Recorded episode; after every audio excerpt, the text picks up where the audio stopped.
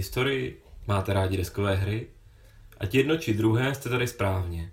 Posloucháte podcast především o historických deskových hrách. I hned po dohrání, unavení a plní emocí vám budeme povídat o tom, co máme dnes dohráno. Ahoj, vítejte u dalšího dílu podcastu Dohráno, tentokrát s Kamilem a dneska je tu se mnou poprvé Lukáš. Ahoj, zdravím. Tak, a dneska vlastně se budeme poprvé bavit o taktický váleční hře z druhé světové války. Možná na úvod vlastně pojďme si jenom jakoby trošku zkusit zařadit tu měřítko. Tak vlastně za, já obecně za taktické hry z druhé světové války považuji hry, ve kterých se vykonává střelba běžných jednotek na větší vzdálenost než je jeden hex. Takže jakoby tak, takový ty systémy, ve kterých je dostřel maximálně jedna a dál střílí jenom artilerie, ty tady nebudeme zmiňovat, ale budeme se bavit vlastně o systémech, ve kterých třeba puška dostřelí na několik hexů, kulomet dostřelí na o trošku dál a podobně.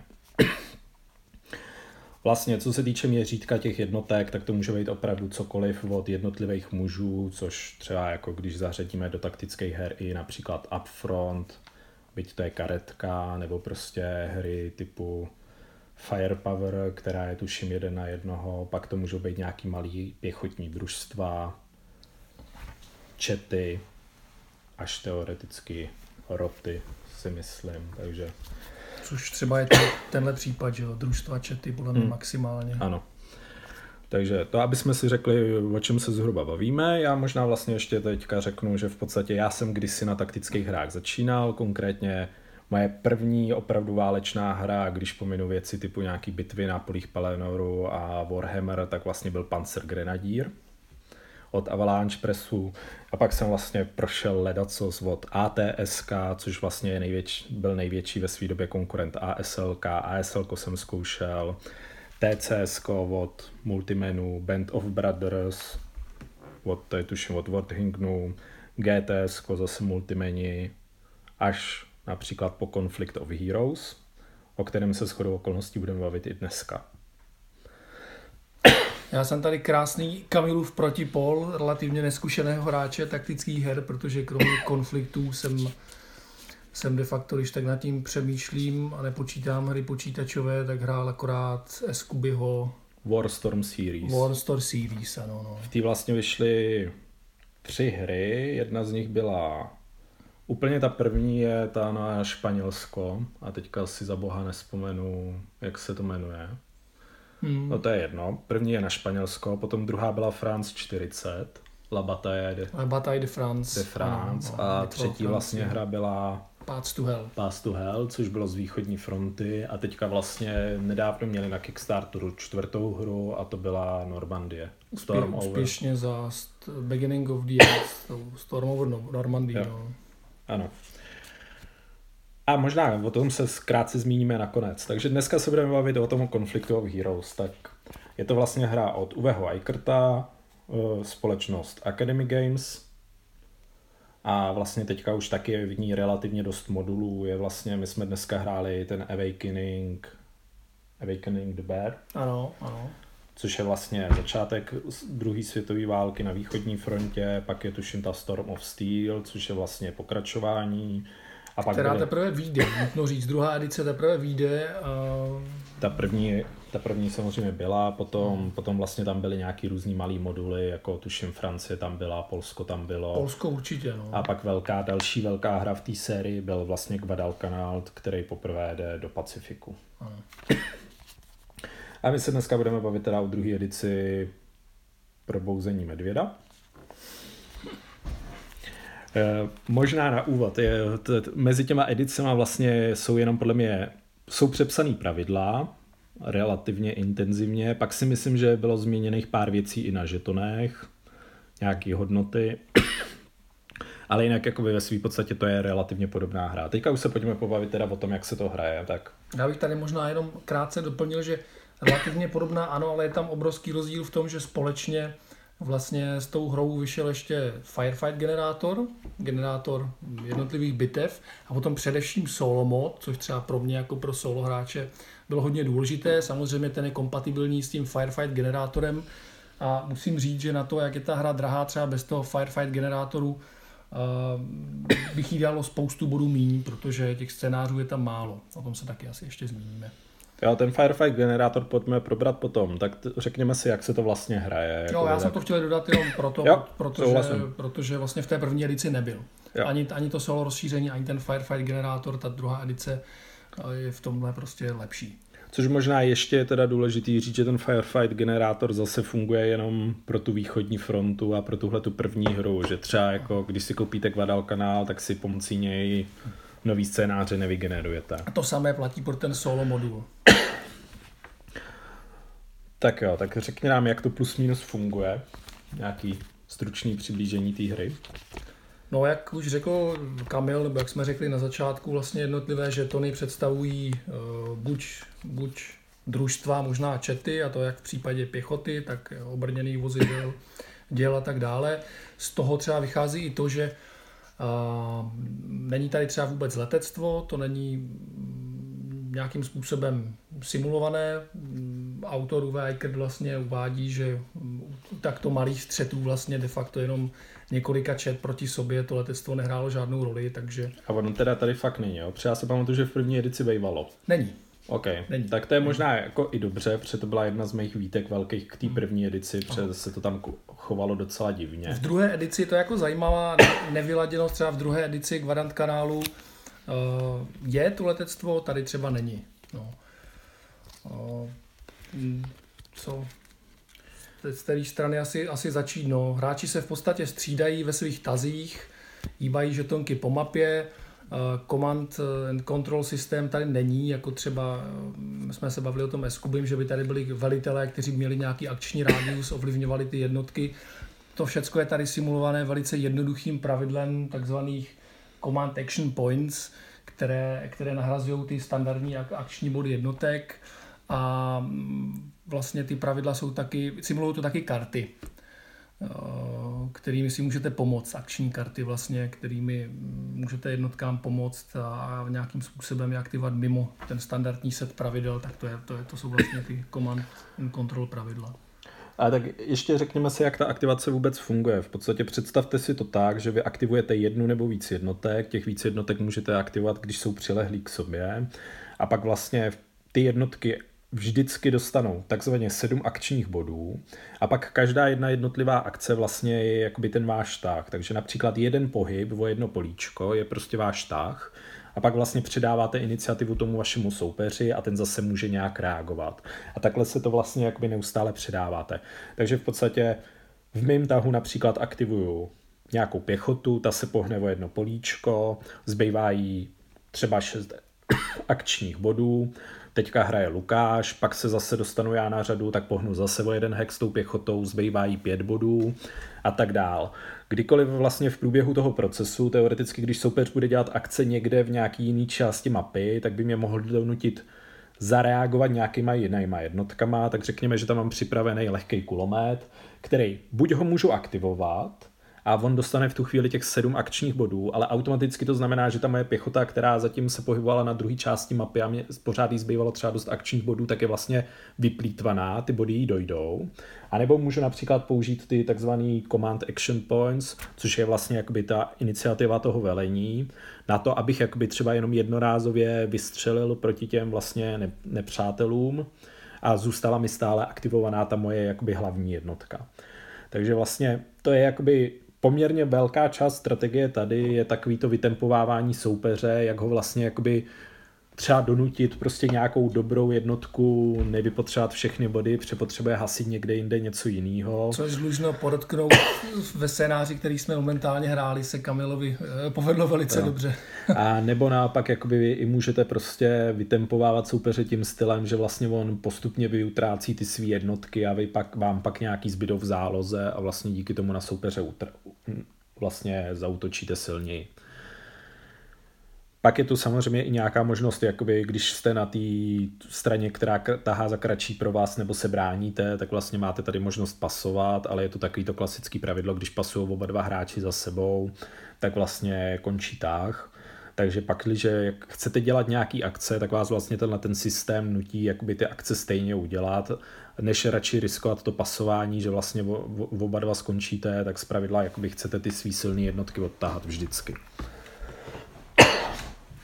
Pak, jak řekl Lukáš, tak de facto dost často na těch kartách vlastně máte tu možnost aktivovat jednotku. Může tam být, a ty karty jsou jakoby různý, můžou to být prostě karty typu, že je nějaký nějaký zmatek na bojišti, takže třeba nějakou silnou soupeřovou jednotku prostě vy potřebujete, takže vlastně je jakoby spend a nemůže se vůbec aktivovat kromě těch command akčních bodů, což je velmi silný, nebo naopak můžete zase dostat prostě akci zdarma a tak podobně.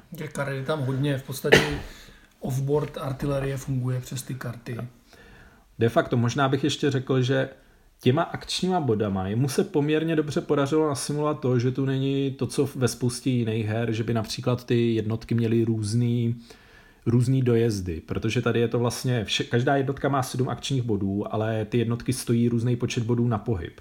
Takže třeba když máte nějaký lehký protitankový dělo, který má teda kola a můžete ho tlačit, tak to se prostě hýbe třeba za tři akční body, zatímco pěchota normálně se pohne za jeden, těžký kulomet třeba za dva a prostě vozidla se zpravidla pohybují za jeden, za dva taky, ale vlastně dost často podle toho, jakýho jsou typu, tak můžou mít nějaký bonusy v určitých terénech.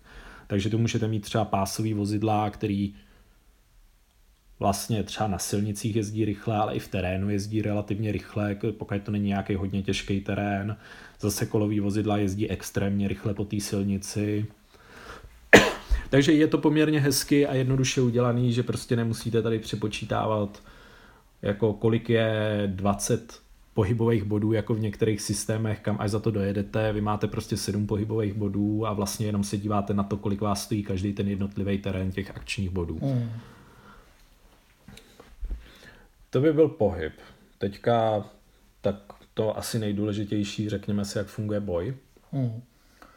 Boj vlastně funguje velice podobně v tom smyslu, že každé, každou jednotku stojí ten boj nebo útok, řekněme, jiný počet bodů. Tady v tomhle nutno říct, je vlastně simulován, simulována na, na začátku války ta nadřazenost nebo lepší vycvičenost prostě té německé armády, že ty útoky stojí míň z těch sedmi bodů, který vlastně má každá jednotka, když je aktivovaná.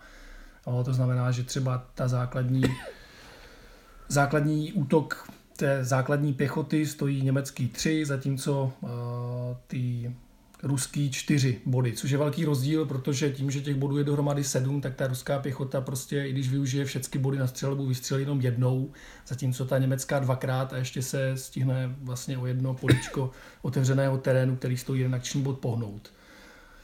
Jo, to, to samé platí u těch tanků, kdy třeba ty ruské tanky mají třeba lepší pancíř, hůř se proráží, ale prostě střílí za obrovský počet bodů, třeba za pět nebo i za šest, zatímco zatímco ty německé vozidla střílí klidně za dva, za tři body. Takže tady zase, jak říkal Kamil, takovýmhle jednoduchým způsobem je toto nasimulováno. Jednotky mají nějaký klasický dostřel, asi jako ve většině her. Pokud střílí dál, než je ten jejich dostřel, tak vlastně můžou střílet pořád, akorát tam mají na to nějaký postih.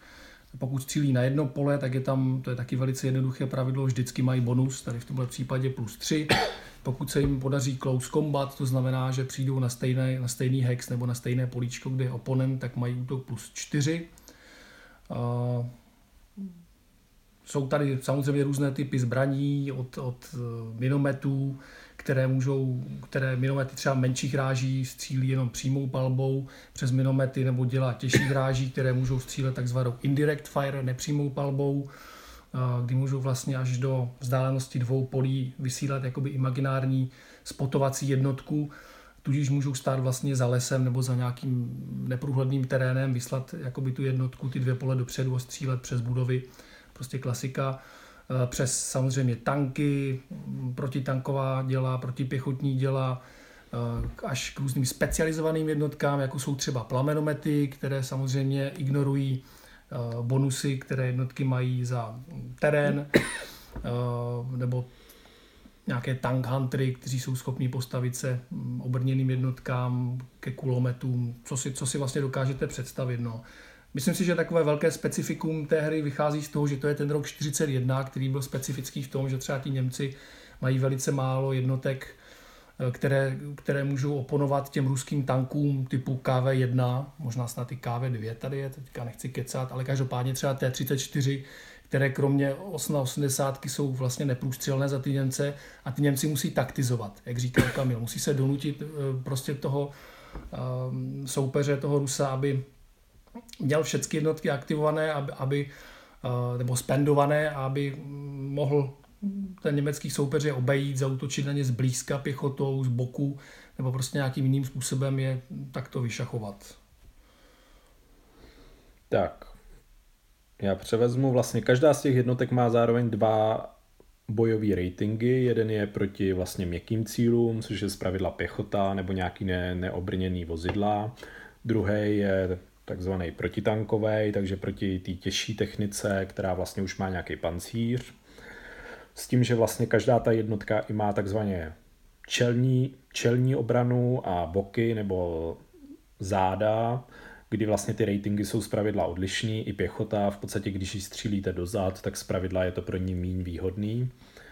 A pak to funguje tak, že vlastně ten útočník v podstatě hodí dvěma šestistěnýma kostkama, přičte svoji útočnou sílu, započtou se veškerý modifikátory, můžete například zde zase utratit ty command action pointy, nebo můžete zahrát nějakou kartu, která vám zvyšuje útok, přesnější míření, ale a díky tomu vlastně si zvýšíte tu útočnou sílu, hodíte dvěma kostkama, přičtete to, porovnáváte to s obranou sílou soupeře.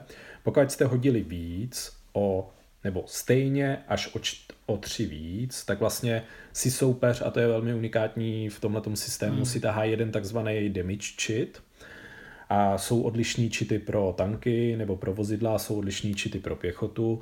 A na těch čitech třeba pro tu pěchotu může být cokoliv od toho, že jsou vlastně ty vojáci prostě jsou přišpendlený k zemi, v tu chvíli se nemůžou ani hejbat, nemůžou ani střílet, jediný, co můžou, můžou vlastně se reliovat ale z druhé strany v některých případech třeba za to, že jste přišpendlený k té zemi, se vlastně stanete menším cílem, takže v podstatě se vám zvyšuje ten, ten rating obraný. Jsou tam různé další věci, typu, že jenom jsou jakoby nějakým způsobem jakoby lehce jakoby rozhozený, takže mají pak nižší ty bojové ratingy například. Až po extrém, kdy teda mm, jsou mrtví. Ne? Jsou mrtví automaticky a hned. No. Zase naopak tam jsou i jakoby, že třeba dostanete jenom, že jsou lehce vynervovaný, ale v podstatě to žádný reálný efekt nemá. Toho čitu se jste schopný zbavit tak, že vlastně provedete rally akci, která stojí poměrně hodně bodů, pět tady a vlastně vždycky na tom čitu máte, kolik musíte přehodit. V tak. některých extrémních případech to třeba nejde. Pokud si vytáhnete třeba u vozidel nebo tanků imobilizační čit, tak s tím už prostě nic neuděláte. Jasně, ten je trvalej. Ten je trvalej. Uh, tak a pointa téhle hry je vlastně, že když dostanete druhý čit, tak automaticky umíráte. Takže i kdyby ten čit první byl, že se vlastně vám nic nestalo, tak ten druhý vás okamžitě zabije. Pak je to ještě automatická smrt a to je, když hodíte o čtyři a víc, víc než soupeř, tak vlastně jakoby dostává ty čity dva a tedy no. automaticky ta jednotka umírá. Každá ta vlastně mrtvá jednotka dává jeden vítězný pod soupeři a co je důležité, každá ta mrtvá jednotka vlastně vám i snižuje počet těch command pointů, který máte. Jakoby se vám opotřebovává ten velitelský ta elán, struktura, ta struktura velení. se rozpadá no. a vlastně jakoby máte méně těch command pointů, takže pak jste schopni vytvářet menší akce. Jsou to i nějaké možnosti ty jednotky sečíst. Prostě je tu toho poměrně dost a vlastně musím říct, že to na to, jak je to jednoduchý, tak to poměrně dobře funguje. Tak a já si myslím, že jsme možná tak jako z těch akcí jako takových jsme prošli de facto všechno. Jako jsou tady, možná jsme ještě nezmínili věci, jako jsou tady prostě miny, jo, jo, ale... je tady smoke. Možná jsme nezmínili teda ještě jednu důležitou věc, která třeba si myslím, že tuhle hru dělá hodně zajímavou a to jsou takzvané skryté jednotky, hidden jednotky. Jasně. Některé scénáře vlastně už na začátku určují, že určitou část těch jednotek, které si umístujete na mapu, tak umístujete jako skryté. Eh, buď si někde na papír píšete, na kterém jsou hexu, nebo na stránkách Academy Games si můžete stáhnout takové šikovné miniatury vlastně těch map, které autor doporučuje zalaminovat a fixem si vyznačovat. Je to velice šikovné pohyb těch uh, skrytých jednotek. Ta jednotka skrytá uh, se může vlastně skrytě pohybovat, uh, pokud se pohybuje v terénech, které jsou vedené jako cover, to znamená lesy, nějaká zástavba a tak dále tak eh, za, vynale, za menší počet vynaložených bodů se může stále pohybovat jako skrytá, čili si to na té mapě někde zaznačujete a soupeř neví, kde přesně je. Eh, odkryje se v případě, že, že nepřátelská jednotka, pokud je na otevřeném terénu, přijede dvě políčka k ní a má na ní line of sight. V případě, že je skrytá, tak vlastně musí se odhalit tím, že začne útočit. Máte možnost třeba střílet do lesa, kde si myslíte, že nějaká jednotka je, pokud se vám normálně si mm, hodíte na útok, v případě, že se vám ten útok povede, tak vlastně tu jednotku odkryjete. V případě, že tak ne. Eh, super je, že mu ty své jednotky, je, je fakt teda, že se to asi využije u větších bitev hlavně, můžete i skrývat i v průběhu uh, bitvy.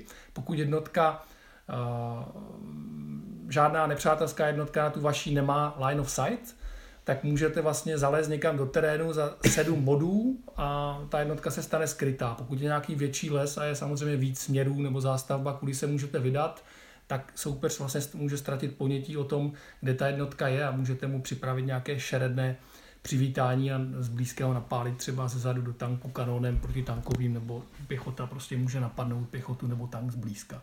Myslím si, že tenhle rys je taky hodně zajímavý.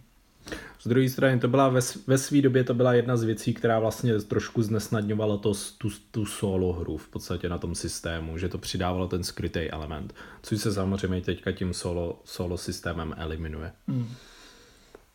Jo, to je určitě taky zajímavý. Tak.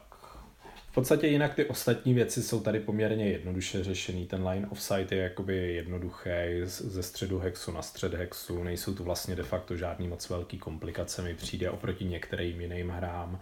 Tím, že tu není není tu až tak jakoby moc těch vyvýšenin, jak to jsou v podstatě malé přestřelky, tak se tu tolik neřeší takový ty věci, které hodně byly třeba v tom TCS, že si skoro jakoby kreslíte mapičku a kreslíte si prostě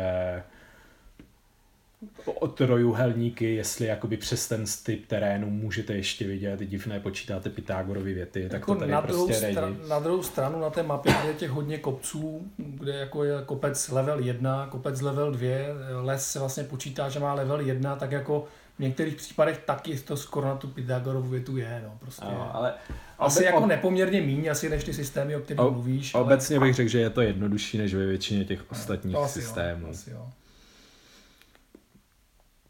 Tak. Já nevím, mně přijde, že asi jsme řekli většinu těch věcí k tomu jakoby systému.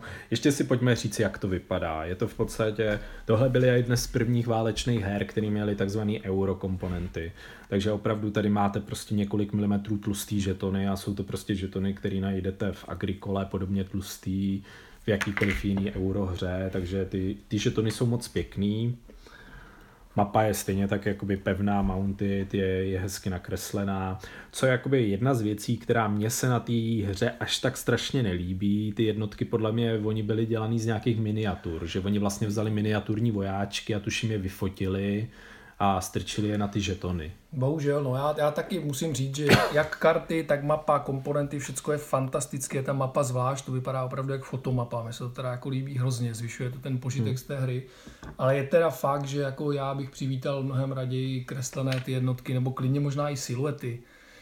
Já, jsou to vyfocené modílky, no, taky si to myslím a ne, že by to bylo škaredý, ale Říkám, přivítal bych radši siluety nebo prostě eh, komponenty, který by kreslil třeba Nikolas Eskuby, jo, který kreslí pro Ultimate mm. Publishing. Ano. Bylo by to hezčí. Když bychom ještě řekli ty karty, tak ty karty sice nemají v podstatě žádný flavor text, ale vždycky mají nějakou dobovou, nebo ve většině případů mají nějakou Tam dobovou vždycky, fotografii. Vždycky, no. Já si pamatuju, že teda v tom minulém byly nějaký, jakoby podle mě karty, které měly nějakou jako ilustraci, ale... To tady není teda, tady jsou fotky ve 100% podle mě. Akorát, že třeba jako některé ty fotky jsou hodně, hodně profláklý. Taková ta karta, která je tam třeba nejvíckrát, to je automa, Automatic Rally. Jako když máte teda, jak mluvil o tom Kamil, jednotka už má čit, to znamená, je potřeba ji radiovat, tak je tady automatická Automatic Rally a u toho je taková ta propagandistická fotka sovětského důstojníka s pistolí, která, který volá k útoku, která je někde udělaná, pokud vím, v ateliéru. Ty fotky jsou takové, pokud, pokud se zajímáte o druhou světovou válku a prolistovali jste aspoň jednu encyklopedii, tak je všechny budete znát, není to jako nějaký... Ale nejsou ošklivý, všechny jsou černobílí a přidává to zase nějakému dojmu z té hry. Tak, v podstatě v základu několik scénářů je, není jich tam úplně málo, co je poměrně dobrý, tak ještě k pravidlům se vlastně dá říct, že používají takový ten no, ten průběžný systém toho učení, takže vy si vlastně přečtete nějaký pravidla a řekne vám to teďka už si můžete zahrát scénář číslo jedna, pak přidáte další pravidla, zahrajete si scénář dvě. Z druhé strany my jsme zase narazili na problém, že nám přišlo vlastně, že ty malý scénáře jsou takový moc simplistický, je tam toho fakt málo a nic moc se tam neděje a pak poměrně rychle začne narůstat ta velikost, obzvlášť těch map, že za chvilku prostě se dostáváte na nějaký čty, tři, čtyř mapí monstra, který už jsou fakt Byť jakoby ten systém se pořád hraje jakoby oproti spoustě jiných relativně rychle, tak už je to, jakoby, už je to hodně velký prostor. Hmm. To, byl, to byl i za mě jeden z velkých mínusů, no, že scénářů je na jednu stranu hodně, ale přesně jak říká Kamil, část jich odpadne jako učících, část jich odpadne, jakože jsou to třeba scénáře, které jsou fakt na ty čtyři mapy, to, na to skoro není stůl a Jasně, a část z nich má zase jakoby třeba nějaký jako relativně hodně special pravidel, ano. že se vám do toho nechce jakoby pronikat. A každopádně tohle všechno řeší vlastně ten Firefight generátor, který je poměrně hmm. elegantně udělaný v tom, že vlastně je tam, já nevím, nějakých osm typů situací, od prostě jako nějakých úplně začátečních přes pěchotu, přestože můžete hrát jenom lehký light armor nebo těžký tanky, přestože můžete vlastně hrát kombinace, kombinace toho přes vlastně nějaký varianty pro tři a čtyři hráče. A pak to vždycky funguje tak, že vám vlastně ten generátor řekne, který typy, který typy karet pro jednotky máte v tom scénáři, takže z pravidla vám to třeba řekne karty číslo 1 až 16 prostě. Tam možná je třeba úplně jako říct, že teda ten Firefight generátor je jako velké rozšíření, jako hmm. relativně drahé, říkám, je to jedna z nevýhod tě, té hry podle mě, že fakt bez toho generátoru ta investice do té základní bedny, která je drahá, prostě ty scénáře se ohrajou rychle a říkám, je jich tam málo a přichází jakoby s novýma kartama, ty nemají nic společného s těma akčníma kartama, které se používají pro tu hru, co nějak boostují nějakým způsobem ty, ty jednotky, jejich a tak. A je to prostě nějakých teďka nevím, jestli 25 a 25 nebo snad 30 a 30 za německou a za sovětskou stranu. A ty karty jsou vlastně rozdělené na dvě části. Spodní část té karty vždycky určuje jednotky a po případě ty takzvané ty akční body navíc, nebo respektive ty command action points navíc. A horní část karty, která určuje různá specifická pravidla a různé možnosti, jak získávat vítězné body. A vy teda vyberete jeden z těch scénářů, jak teďka říkal Kamil, o těch jednoduchých až po ty složitější. A ten scénář jenom určí, které ty gener- karty generát, ten ty generator cards se jim říká, které z nich jako použijete, tím máte zajištěný, jaký typ jednotek tam bude, kolik těch karet vezmete do ruky a z nich budete vlastně stavět ten samotný scénář, na kolik si bude hrát kol, kolik si vezmete do ruky těch akčních karet a potom už si vezmete dvě takové krásné, jak to říct, jo.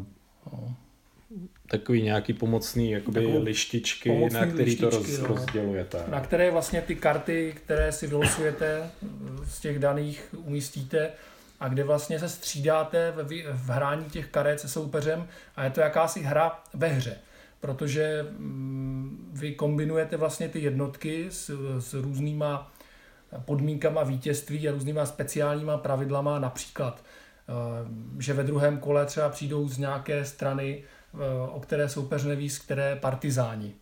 Nebo určíte si jednu nějakou jednotku, kterou když soupeři zničíte, tak máte za ní pět bodů. To znamená, když vyskládáte všechny svoje karty jenom za jednotky a budete mít třeba velkou, velkou převahu jednotek eh, oproti soupeři, tak on, když to zahraje šikovně, tak třeba vyloží jiné karty, eh, kdy mu bude stačit prostě ujet na nějaké strany z hracího plánu a za každou jednotku dostane tři vítězné body a to že, to, že vy prostě budete nakonec mít obsazenou celou mapu a budete toho mít spoustu, vám v ničem nepomůže.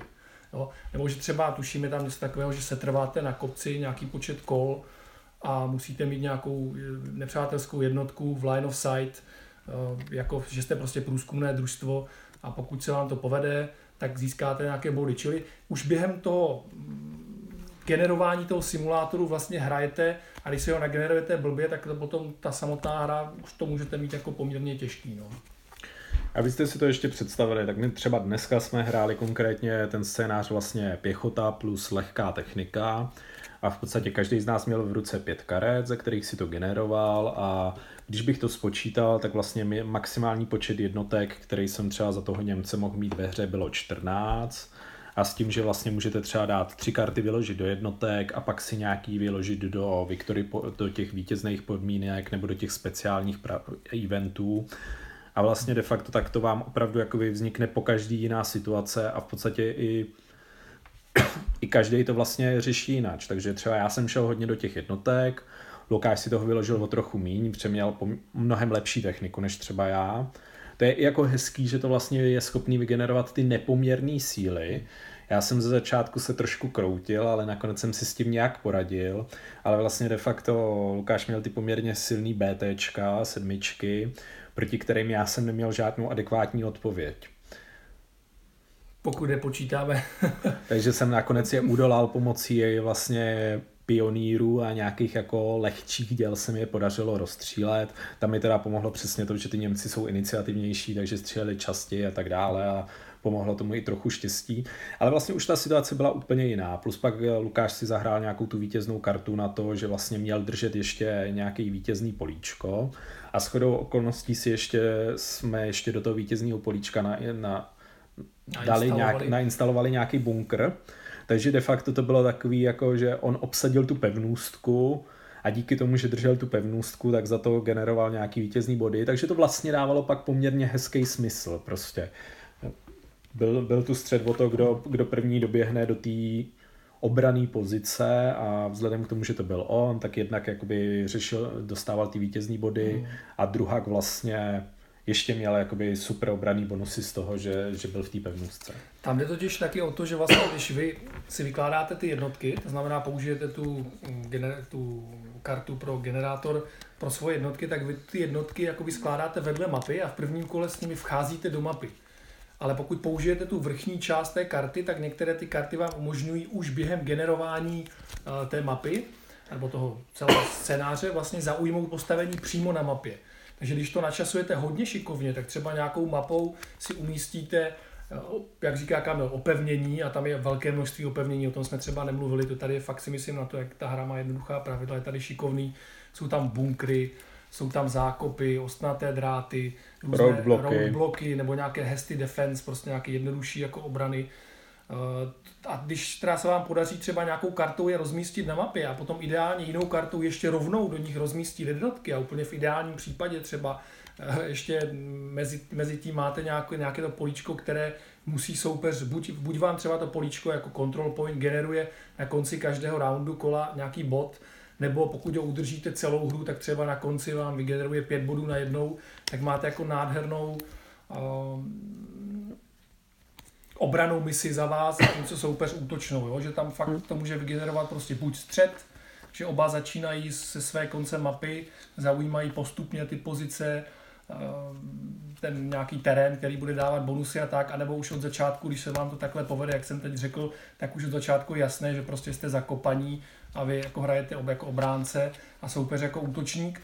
A je to tak hezky udělaný, že pokud vám se tohle povede, že vy tam vygenerujete nějaké ty obrané eh, prostředky a ještě tam třeba máte ty jednotky umístěné od začátku a zároveň tam máte nějaký bod, který generuje, nebo nějaký mm, ten control point, který generuje body, tak je jasné, že nebudete mít tolik jednotek že soupeřích bude mít víc a tudíž vy jste ten obránce a ten útočník má nějakou převahu, dává to prostě smysl. No, jo, a zároveň, jak už jsme říkali, v podstatě můžete tu mít i ten výsledek, že vy chcete naopak jenom uniknout, takže de facto hmm. Lukáš může mít vygenerovanou obranu, ale já budu mít za to, že chci jakoby vyjet jako z jednoho okraje mapy, takže v podstatě se těm jeho jednotkám můžu vyhýbat a de facto pak třeba i vlastně tím můžu přenést ten tlak toho, jak se rozhýbat i na něj hmm. zase zpátky. Já dám třeba konkrétní příklad, já jsem třeba hrozně zvažoval, měl jsem dvě karty. Jednu, kterou jsem nakonec použil, že teda jsem šest eh, hexů od mojí strany mapy na začátku umístil nějaký control point, který jsem rychle běžel obsadit, který mi generoval jeden bod na konci každého kola. Ale měl jsem ještě jednu kartičku, která mi umožňovala vzít uh, nějaké jednotky, které bych nechal Kamila umístit kdekoliv na mapu tři hexy od sebe a pokud tyhle jednotky by dokázaly přežít do konce hry, tak každá by mi generovala tři vítězné body. Hmm. Takže bych vlastně, samozřejmě Kamil by je jako logicky umístil co nejblíže své, uh, svému okraji své mapy. straně, svému okraji mapy, kde a já bych se snažil rychle ujet dřív, než on mě zničí, pokud by se mi to povedlo, tak třeba kdyby to byly dva tanky nebo dvě nějaké vozidla, tak už bych měl jistých, kdyby se mi podařilo odjet a někde to zaparkovat na konci mapy 6 bodů, což je tady v té hře docela hodně. No, hmm. Takže potom ta, každá hra má jako jiný ráz úplně. No. Já jsem vůči tomu byl poměrně skeptický, ale musím nakonec říct, že je to taková hra ve hře a byť mi to přijde na to, co jsem zvyklý, takový poměrně velký manipulování hmm. s tím scénářem, ale z druhé strany ten výsledek to jakoby pak opravdu vytváří, že opravdu to generuje zajímavé situace a i to, co jsme dneska tady viděli v tomhletom jakoby poměrně jednoduchým scénáři, tak je mnohdy mnohem zajímavější než ty připravené scénáře v tom, v tom hlavním buku. No. Mm, který právě mají růz, jako velkou spoustu speciálních pravidel. V tomhle má třeba Kamil pravdu, tam může dojít i k takovým extrémům, tu kartu jsme dneska neměli, že vy třeba si dáte mapu, už na ně umístíte nějaké jednotky, klidně třeba i obrané místa, a ten soupeř, nevím, nevím jakým způsobem je to tam jako uh, řešeno, ale že, že vám umožní třeba vyměnit mapu celou. To znamená, já jsem měl, jo, že jsem mohl přidat mapu. Jo, buď přidat mapu, nebo dokonce vyměnit mapu. To znamená, vy si musíte spočítat, na kterých hexech už máte umístěné jednotky a obrané prvky a dostanete uh, pod to úplně jinou mapu. Má to být něco jako obchvat nebo něco takového. No. Je to takové mm. gamey, nebo jak to říct, jo. ale je to sranda. tak já věřím, že jsme tak nějak jakoby ty, ty systémy popsali, tak teďka pojďme klasicky, plusy, minusy. Já, možná ještě poslední bod k té solo mm. expanzi. Okay, jo. Já si myslím, že ta solo expanze je super, jo, protože uh, nebudu tvrdit, že třeba ta artificial intelligence umí útočit stejně, jako umí útočit eh, člověk a rozhodně budou lepší ty hry, kde vy se budete brát, kde vy, vy budete útočit, nebo kde to bude minimálně ten engagement a nebude to prostě uh, obrana. Uh, ale je to chytrý, je to chytrý, ten systém vyvíjeli hrozně dlouho, pokud vím, už byli hrozně otrávení všichni, kdo se na to těšili, protože to slibovali, slibovali a nakonec v podstatě to vyšlo o tři roky později, než, než slibovali. Uh, ten solo přídavek jádro toho je vlastně soubor nějakých 60 nebo snad ještě víc karet, které prostě řídí pohyb toho protivníka a já bych to řekl fakt jenom krátce jednoduše, prostě řídí ho velice chytře a inteligentně. Jako mínus vidím, že to, že v těch scénářích té solo expanze je to takové hodně naskriptované, jo? Aby, aby se ty jednotky chovaly dobře v těch připravených scénářích, tak je tam pravidlo třeba, že v lese je těžký kulomet a i tahle jedna jednotka, ten těžký kulomet, aby mm, se nehýbal, tak ne, nesmí se hýbat prostě, může jenom střílet. Takže je tam hodně takových jako speciálních pravidel a předpřipravených těch scénářů, ale s nimi to funguje velice dobře. Musím říct, že ten solo systém funguje velice dobře i k těm v, v kombinaci s tím generátorem. A tam jsem těch misí taky pár vyzkoušel a vždycky to bylo hezký. Někdy se dokonce podařilo té umělé inteligenci porazit a tu solo expanzi taky jako rozhodně doporučuju. Ano, ty jsi vlastně říkal, že to vytvářel John Butterfield, což pomáhal, je, no, pomáhal, pomáhal, což pomáhal. je vlastně legenda solitérních no. her.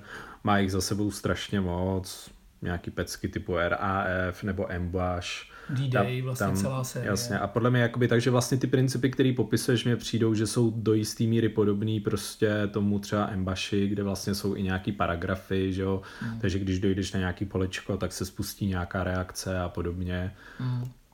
Pokud vím, tak třeba ten systém se líbil natolik, že ho implementovali a nevím, jestli si to koupili, nebo jak tady tohle funguje, já toho zase tak jako nevidím, ale v solo expanze, které, které teďka vychází pro nějakou tu sérii, to bude Kamil vědět líp, líp Lock and Load, jo. tak vlastně všechny solo expanze berou bez zbytku de facto pravidla téhle hry. Mm-hmm. Jo, té solo expanze uh, Conflict of Heroes. Dělají to prý trochu složitější, tím, že Lock and Load, já, já jsem teda to nehrál, neznám ten systém, ale je složitější rozhodně než Conflict of Heroes, takže to prý Uh, Asi o Fous je, ono je to jako hodně jiný, já jsem teda Lock and Loady jsem taky hrál a no, je to hodně jiný. No. Hodně jiný, tak nevím, ale ty pravidla si, si to prý bere, ty teda prý posvět, poskytl teda Waterfield a Uwe Eichert a nefu, tam to prý nefunguje teda tak elegantně, jo, že často dochází k tomu, že musíte prostě eh, spíš zapojit zdravý rozum, což mimochodem je i tady. Je tady takové základní pravidlo common sense, že kdyby došlo k tomu, pravidlo 42, že kdyby došlo k tomu, že ten pohyb nedává smysl, tak prostě se máte řídit zdravým rozumem a pohnout se. A to se třeba stane, dejme tomu, třikrát za celou hru. Jo, že to teda jako poopravíte, že je to prostě blbost, aby ten těžký kulomet opustil úkryt v lese, kde pokrývá celý palouk a vylez, no, tak ho tam prostě radši necháte a budete s ním střílet. Jo. Takže přejdeme na plusy, minusy? Hmm? Tak plusy, začni. Tak pro mě jednoznačně rychlý setup a rychlá hra. Já jsem toho teda moc nehrál, ale zase četl jsem jako pravidla víc různých systémů. Konec konců jsem teda zkoušel i ten toho Scoobyho, jak se ta série Warstorm Series. Warstorm Series, tohle je prostě neporovnatelně jako jednodušší. Jednou si ty pravidla přečtete, zahrajete si, jak říkal Kamil, ty učící scénáře, přidáváte pravidla za chvilku jako není co řešit, ani když nejste v těchto hrách vůbec kovaný. To je jako jedna věc. Potom je to teda za mě nádherná grafika, na kterou u, toho, u tohohle typu her vůbec nesem zvyklý a která tomu dává super feel. Eh, potom na to, jak jsou ta pravidla přístupná, za mě další plusový bod, tak to generuje eh, generuje to hry, které prostě dávají smysl, podle mě. Je to realistické stvárnění, jako podle mě boje těch jednotek do té velikosti čety družstva a, a věřím, je to takové uvěřitelné, prostě pohyby těch jednotek. Nedějí se tam nějaké nelogičnosti. Tady já řeknu, že teda budu oponovat, ale já si to nechám do těch mínusů. Jasně. Potom teda skvělý Firefight generátor k tomu, což je na jednu stranu plus, na druhou stranu minus, protože když si tu hru koupíte, tak um, fakt je blbost si k tomu ten Firefight generátor nekoupit, takže vás to prostě stojí peníze navíc.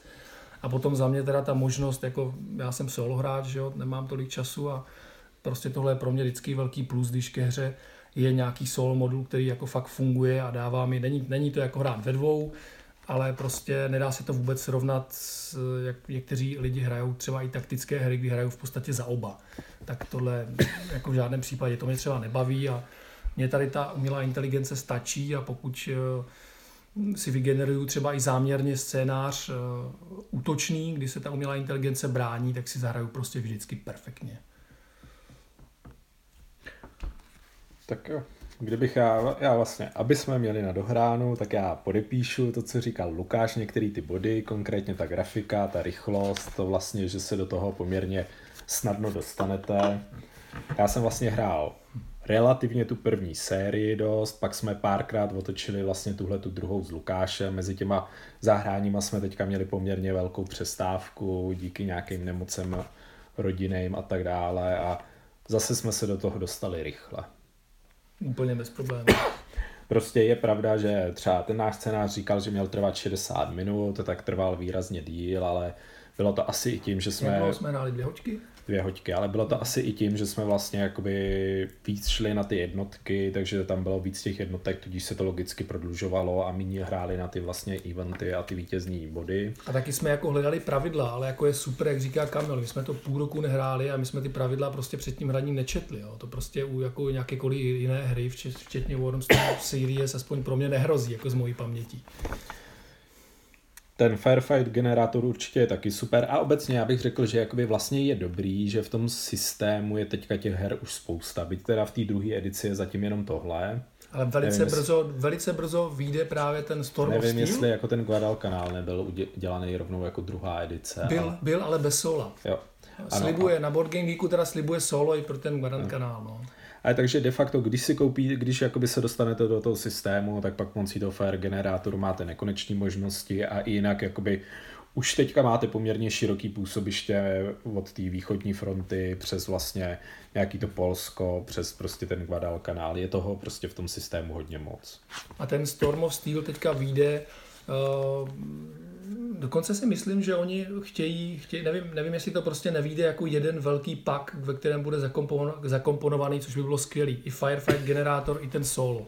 Ale i kdyby ne, tak prostě ten Storm of Steel, to znamená východní fronta, kde jsou ty lepší jednotky, ty Tigry, Pantery, prostě ty větší přestřelky na dálku, tak uh, vyjde prostě k tomu i ta solo expanze, i ten Firefight generátor, které třeba k tomu kanálu zatím nejsou. Mají vít, ale prostě říkám, když tady, tady to trvalo tři roky, prostě třeba ten vývoj. No. Hmm. Tak pojďme na minusy. Mínusy, tak eh, já jsem si tam označil třeba první mínus, ten název je jako debilní, mě strašně to rozčiluje, tak hraju proti sobě náckové a bolševici a jmenuje si to Conflict of Heroes, tak by se to mělo jmenovat prostě třeba, když už, tak Conflict of Bastards nebo Motherfuckers, nevím, je to takový trochu divný prostě, tady v tomhle případě. Potom to jsou ty scénáře, říkám, v základu, jak té základní hry, tak v tom solu je prostě podle mě málo scénářů. Ne úplně počtem, ale říkám, část je těžko hratelná, protože jsou velké, část jsou učící, potom jsou tam takové jako extrémní scénáře, které jsou založené prostě třeba na třech hodech kostkou. Jo, v té solo expanzi. Dám příklad. Tři jednotky pionýrů, jedni Tanghan 3 a jeden minomet, který tam je do počtu jenom na smoukování se brání nájezdu třech uh, T-34.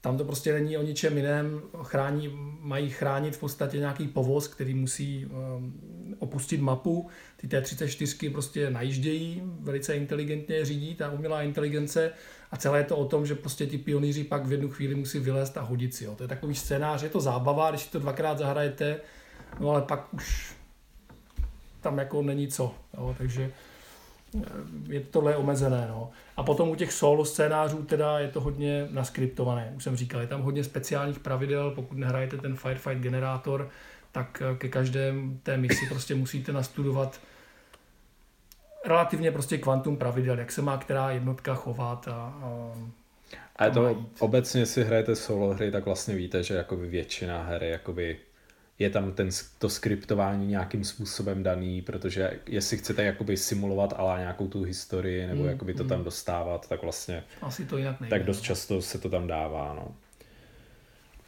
Jak já jsem jako relativně nepoměrně asi méně kritický než Kamil, což vychází z toho, že jsem toho odehrál taky jako nepoměrně míň, takže já asi těch mínusů jako víc mít nebudu. Mě ta hra baví, Baví mě jak v té solo verzi, tak v té verzi pro dva, tam mě teda samozřejmě baví víc. Kež bych mohl hrát častěji, ale zážitek je z toho dobrý a vzhledem k těm mým omezeným možnostem časovým je tady tohle, ten rychlý setup a ta rychlá hra prostě fantastická výhoda, že za večer jsem schopný otočit minimálně dva scénáře, prostě když nesou nějaké monstrózní. Hmm. Já, kdybych řekl nějaký svý minusy, mě tady vadí teda, že je tu v podstatě, to ty si řekl úplně na začátku, že to je neexistující model velení. Mm, mm. Vlastně všechny ty, vy můžete ty jednotky ovládat všechny, prostě když budete mít jednoho pěšáka na druhé straně mapy, tak je de facto stále v komándu, prostě je to, je to de facto takový moderní bojiště, všichni jsou vybavený super, super skvělýma vysílačkama, všichni mají GPSky, všichni vědí, kam mají chodit. Prostě to je vlastně i relativně humorný z toho pohledu, že třeba ty Sověti na začátku té války jako měl prostě vysílačku každý velitelský tank prostě a to ještě ne vždycky, takže ty ostatní prostě když nebyli jakoby v dosahu toho svého velitele, tak prostě věděli úplnej prd. Ale On no, možná já, já, já. se to jakoby snaží, on to, on to přece nakonec simuluje tím, že ty Sověti prostě například tu střelbu mají příšernou, mají prostě jí drahou, takže teď jsem, teď to... jsem to chtěl říct, jo, ta BT4, ta BT7 je super tank, těžko průstřelný na začátku války těmi Němci a ona má sedm akčních bodů na kolo a výstřelí stojí pět. Jo, jako tohle je tu simulovaný, ale z druhé strany zase jako provede jako naprosto dokonalý obchvat přes dvě mapy no, prostě a vyjede jako vám v zádech prostě skrz tři lesy, přejede čtyři mosty a prostě vynoří se přesně tam, kde jako jste jí chtěli prostě a dělá to jakoby přestože všechny její jednotky jsou jako na, na druhé straně mapy. To je jako třeba jedna z věcí, která mě vadí v porovnání například s těma systémama typu toho Warstorm Series nebo toho Panzer Grenadíra. Potom obecně už to tu není tolik, jakoby v té první edici byly nějaké jakoby občas divné strategie typu že ta, tam si myslím, že v té první sérii například děla měli vlastně přední pancíř dělaný de facto protitankový, takže když jste měli silnější tank proti tomu dělu, tak se vám vlastně vyplatilo to dělo otočit tomu tanku zády, protože musel střílet jako kulometem a nemohl střílet tím kanónem. To už je tady teďka odstraněný. A i tak, teda, jako za mě to je prostě kosmetická věc, protože jo. prostě se snažím hrát s normálníma lidma. A jo, jasně, já jako neříkám, ale pořád jako... No, prostě takhle. Ta, tahle věc, kterou jakoby ta, ta špatná strategie třeba i vyplývá teďka z toho aktivačního systému, který mě se obecně jako ne Igo Ugo systémy líbí, Ale vlastně je to, jak jsme se bavili, je tuto vytempovávání jednotek, takže já jsem prostě Lukáše tady vytempoval a pak jsem provedl prostě strategii, která je vlastně jako sama trhala žíly, ale naložil jsem kulomečíky do half tracku, přijel jsem před les, tam jsem je vyložil v clear terénu, ale protože se soupeř nemohl hejbat, tak si prostě zvládli vystřelit prostě do nehybných a nebránících se nepřátel. No, kdybych to zase Takže... měl nějakým způsobem jako bránit ten systém, tak to bylo ve chvíli, kdy jsem měl zlikvidovanou, řekněme, 60% jednotek, 60, možná i 70% jednotek už jako bylo vystřílených, celé, všichni byli v panice, v podstatě nikdo se nemohl hýbat, neměl jsem žádné akční body, Úplně nevím právě, jestli třeba tím... Jo, ale z druhé strany já si jsem téměř jistý, že prostě tohle by ty Němci neriskovali, jako prostě nevysadili by to v prostě v nulovém terénu a šli by střílet do lesa kulometem. Prostě takhle jako, takhle si myslím, že to fakt nebylo, ale, ale vlastně ta, pro mě to v tu danou chvíli bylo nejvýhodnější, hmm. protože jsem měl největší modifikátory a měl jsem největší jakoby šanci tu jednotku zničit. No ale pořád to... tam to, že to prostě byla chvíle, ne. kdy, kdy ty moje jednotky jsou v rozkladu. Jo? Protože Jasně, ty to... kdyby to bylo dřív, jako tam je to, co říkal Kamal na začátku, stačilo, v tu chvíli stačí, kdyby, kdybych měl jenom prostě dostatečný počet, v tuhle chvíli tři ty command action points a přestože ta jednotka je spendovaná, bych jako mohl na tu obranu vystřelit. Jo. jo. Je, jasně, ale prostě jako tyhle věci se vám tu budou stávat a logicky vyplývají z toho vytempování. A v podstatě já pak jako na konci chci ještě říct obecně věci, které mi vadí jakoby na všech těch taktických systémech a tohle je jedna z nich, prostě, že ty hry si málo kdy poradí jakoby s tím, že prostě vždycky ty jednotky se vyčerpají, i třeba mají nějaký omezený počet opportunity fire a pak prostě ta jednotka leží prostě jako mrtvá kachna uprostřed prostě jezírka a soupeři kolem ní běhají, takže to jsou takové ty situace, že vy máte prostě těžký kulomet v baráku, ale protože se už odhejbal, vystřelil, tak prostě pak vám najednou běhají před jeho hlavní prostě pěšáci, pěšáci v open terénu prostě jako a je to úplně divný. A s tím si vlastně de facto podle mě téměř žádná hra nikdy neporadila, Možná, kromě toho ASL, ve kterým je tuším ten poměrně chytrý systém té reziduální palby, kde vlastně, když někam začnete střílet, tak všechny ty hexy, kterou ta střelba prochází, tak jsou nějak ovlivněný, nebo něco, myslím... něco takového tam myslím je. A to je třeba jako super systém, který mi ve spoustě těch jiných her padí,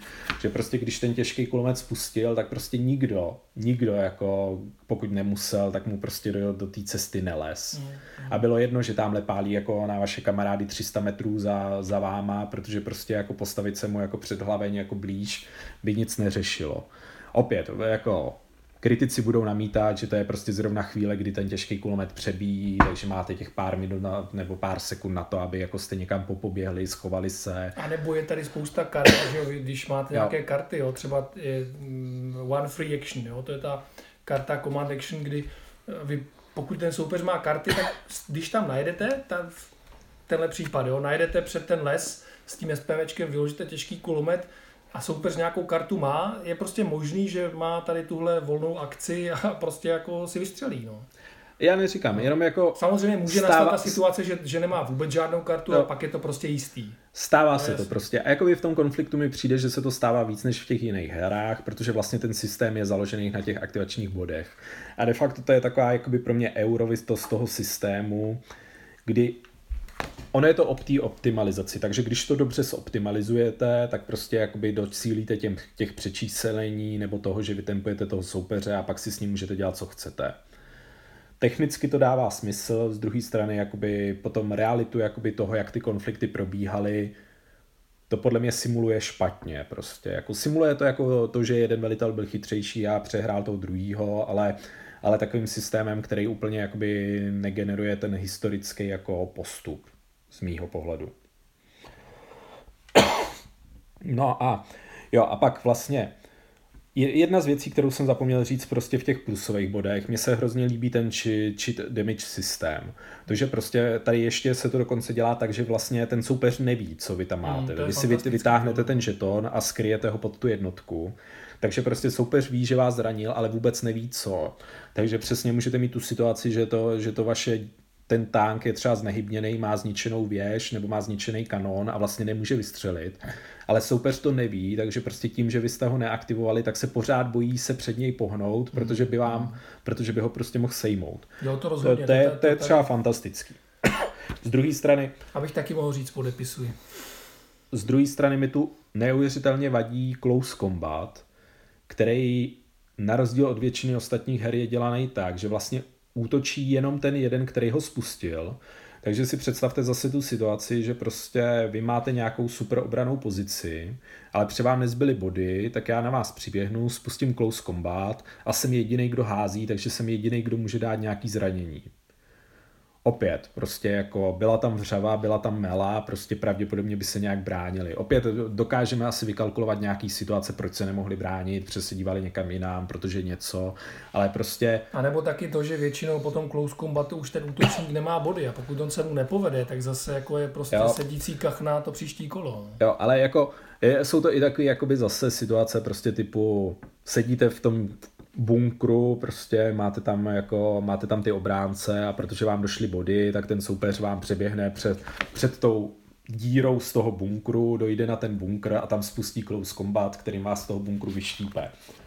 Prostě mohlo se to stát, ale tohle se mi nelíbí. Prostě líbí se mi ten systém, že vlastně jakoby je ten close combat osudový pro oba dva ty hráče. Že prostě by si podle mě ten obránce měl hodit a může se obou dvou něco stát. Hmm. Ne, jakoby tohle to úplně jednoduchý, všechno nebo nic a jenom jednomu hráči. A to je vlastně asi tak jakoby všechno, co, co k tomu mám. Tak, kdybychom řekli závěrečný slova. Tak za mě prostě skvělá hra, dobrá taktická hra, hlavně rychlá, bez komplikovaných pravidel, kterou můžu jednoznačně doporučit. I přes vyšší, vyšší pořizovací cenu teda. no. Já vlastně taky to nakonec dám spíš doporučení. Je to prostě, je to velmi jednoduchá hra, která zase s tím málem pravidel jakoby pořád dosimu, dosahuje nějaký jako relativně rozumný, hmm. rozumného průběhu těch bojů. A prostě je fakt, že prostě jsou některé mnohem jakoby složitější hry, které podle mě nedávají mu moc, o moc jakoby lepší efekt. Takže já obecně už asi Conflict of Heroes hrát teda nebudu, ale, ale myslím si, že ta hra má jako svý místo na trhu. Já teda bez pochyby do budoucna budu, a to jak v solo variantě, tak v variantě ve dvou.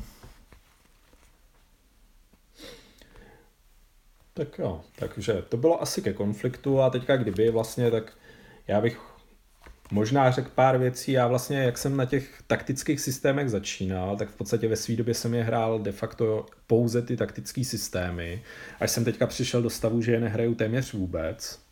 A vlastně část těch důvodů, proč tomu tak je, už jsem tady nastínil.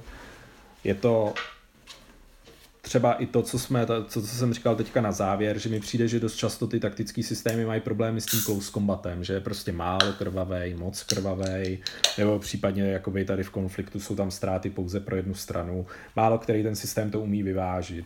Potom obecně zase problémy s opportunity firou, to jsem i tady zase říkal, když prostě se ta jedna strana vytempuje a má všechno spendnutý, tak tam pak dochází k takovým těm absurdním situacím, že vám opravdu soupeři běhají prostě v tom otevřeném poli, prostě vysmívají se těm kulometům, obíhají je a dějou se tam prostě úplně šílený záležitosti.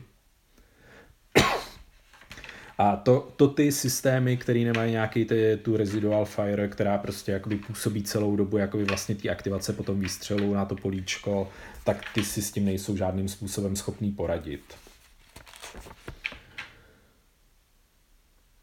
No, pak obecně prostě to jakoby to vlastně zase to též, to obíhání, prostě to, že je to jakoby v mnoha těch hrách to tancování.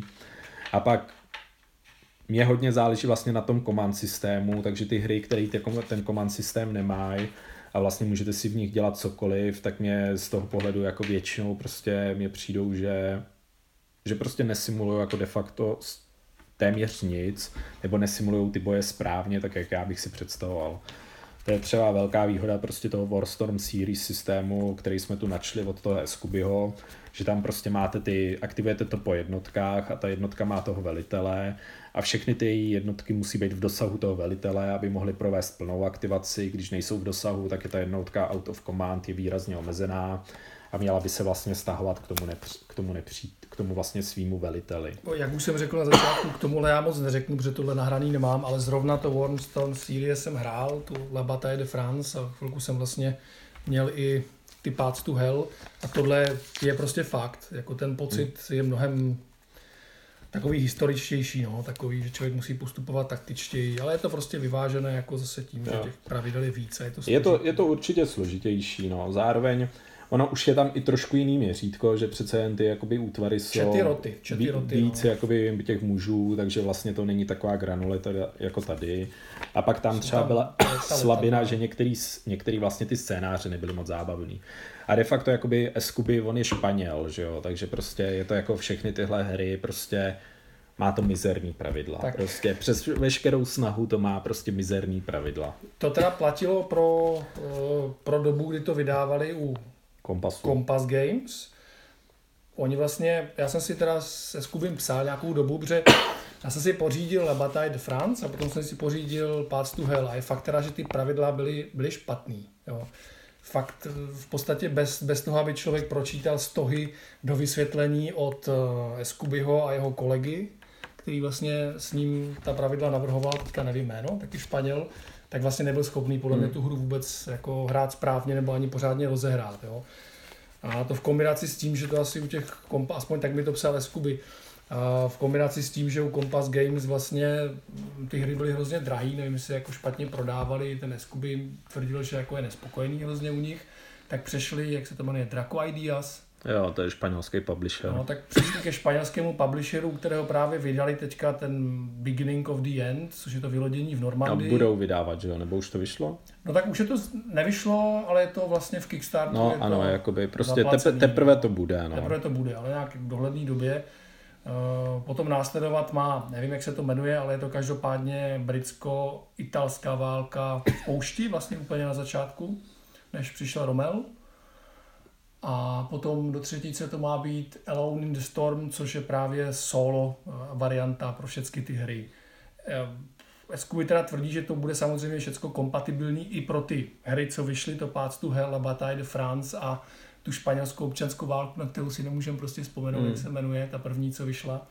Tak to bude všechno jakoby kompatibilní a dokonce jsem dostal do mailu od něho právě ty pravidla, revidovaný a vypadá to fakt líp. Jako ty, on fakt si prošel všechny ty diskuze, zakomponoval tam ty stížnosti těch lidí, takže jako třeba to bude lepší, no, teďka pravidlově.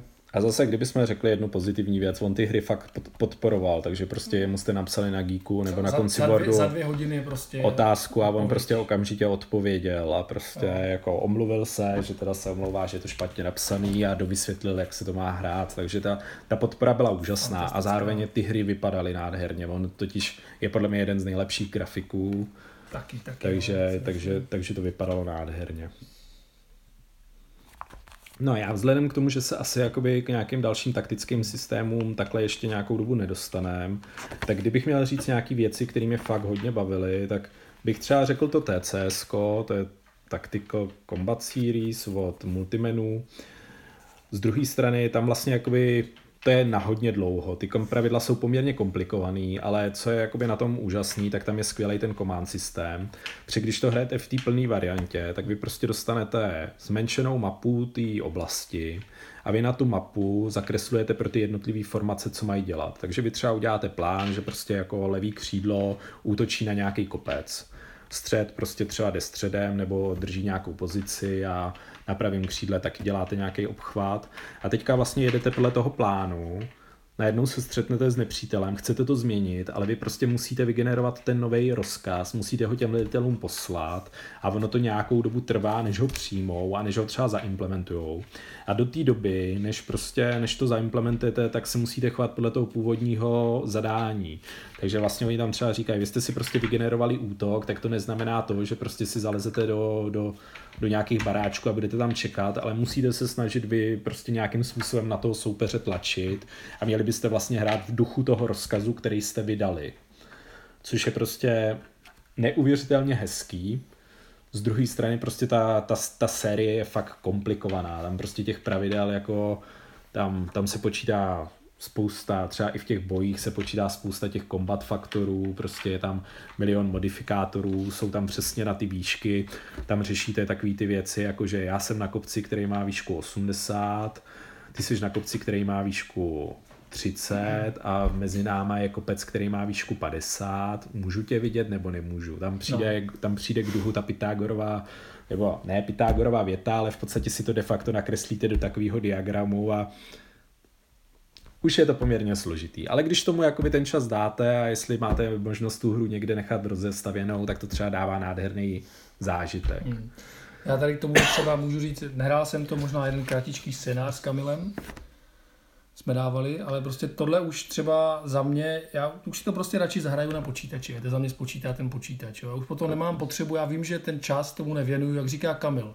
To je a prostě... tohle, jsme, tohle jsme nehráli. My jsme hráli... To bylo GTS. GTS, no, Great okay. Tactical Sea, no. Great Tactical Series, což je vlastně od Adama Trošič, trošičku jednodušší je to, dokonce je to, ještě... je to jednodušší, tam vlastně jsou ty... Pro mě to bylo i tak dost složitý. Tam, tam, je to ještě větší měřítko a to se mi taky líbí, tomu bych taky dal doporučení. Byť hmm. teďka jakoby nevím, on vlastně vydával GTS MMPčka, pak se s nima nepohod, odešel teďka ke kompasům a tam začal vydávat nový systém CSS, který by měl být teoreticky o něco jednodušší. A teďka, do teďka tam vycházely vlastně hry z Pacifiku. Teďka první hra, která vyjde vlastně pro CSS z Evropy, bude Montmelier a měl by se tuším teďka v květnu posílat. Tak tam pořád jsem tak na vážkách, jestli si to mám zkusit koupit nebo ne. Ona ta hra je relativně drahá, přes kolem 100 dolarů a vlastně jakoby drtivá většina scénářů tam jsou prostě pro mě nehratelný monstra. Hmm. Takže je to vždycky ta otázka, jestli chcete dát 100 dolarů za to, abyste si z toho zahráli třeba dva, tři scénáře. Pro mě těmhle hrám musí člověk propadnout, vzít si jeden ten hmm. systém. Ideálně musí mít ten sklep, jo, kde si prostě na pingpongovém stole to nechá rozložený. Potom to jako dává smysl. Hmm. Ale prostě na, na to, jako když člověk má méně času a to, tak ten konflikt prostě pro mě dává větší smysl, že si ho fakt zahraju. Tyhle složitý hry prostě fakt si radši zahraju jako na počítači. No.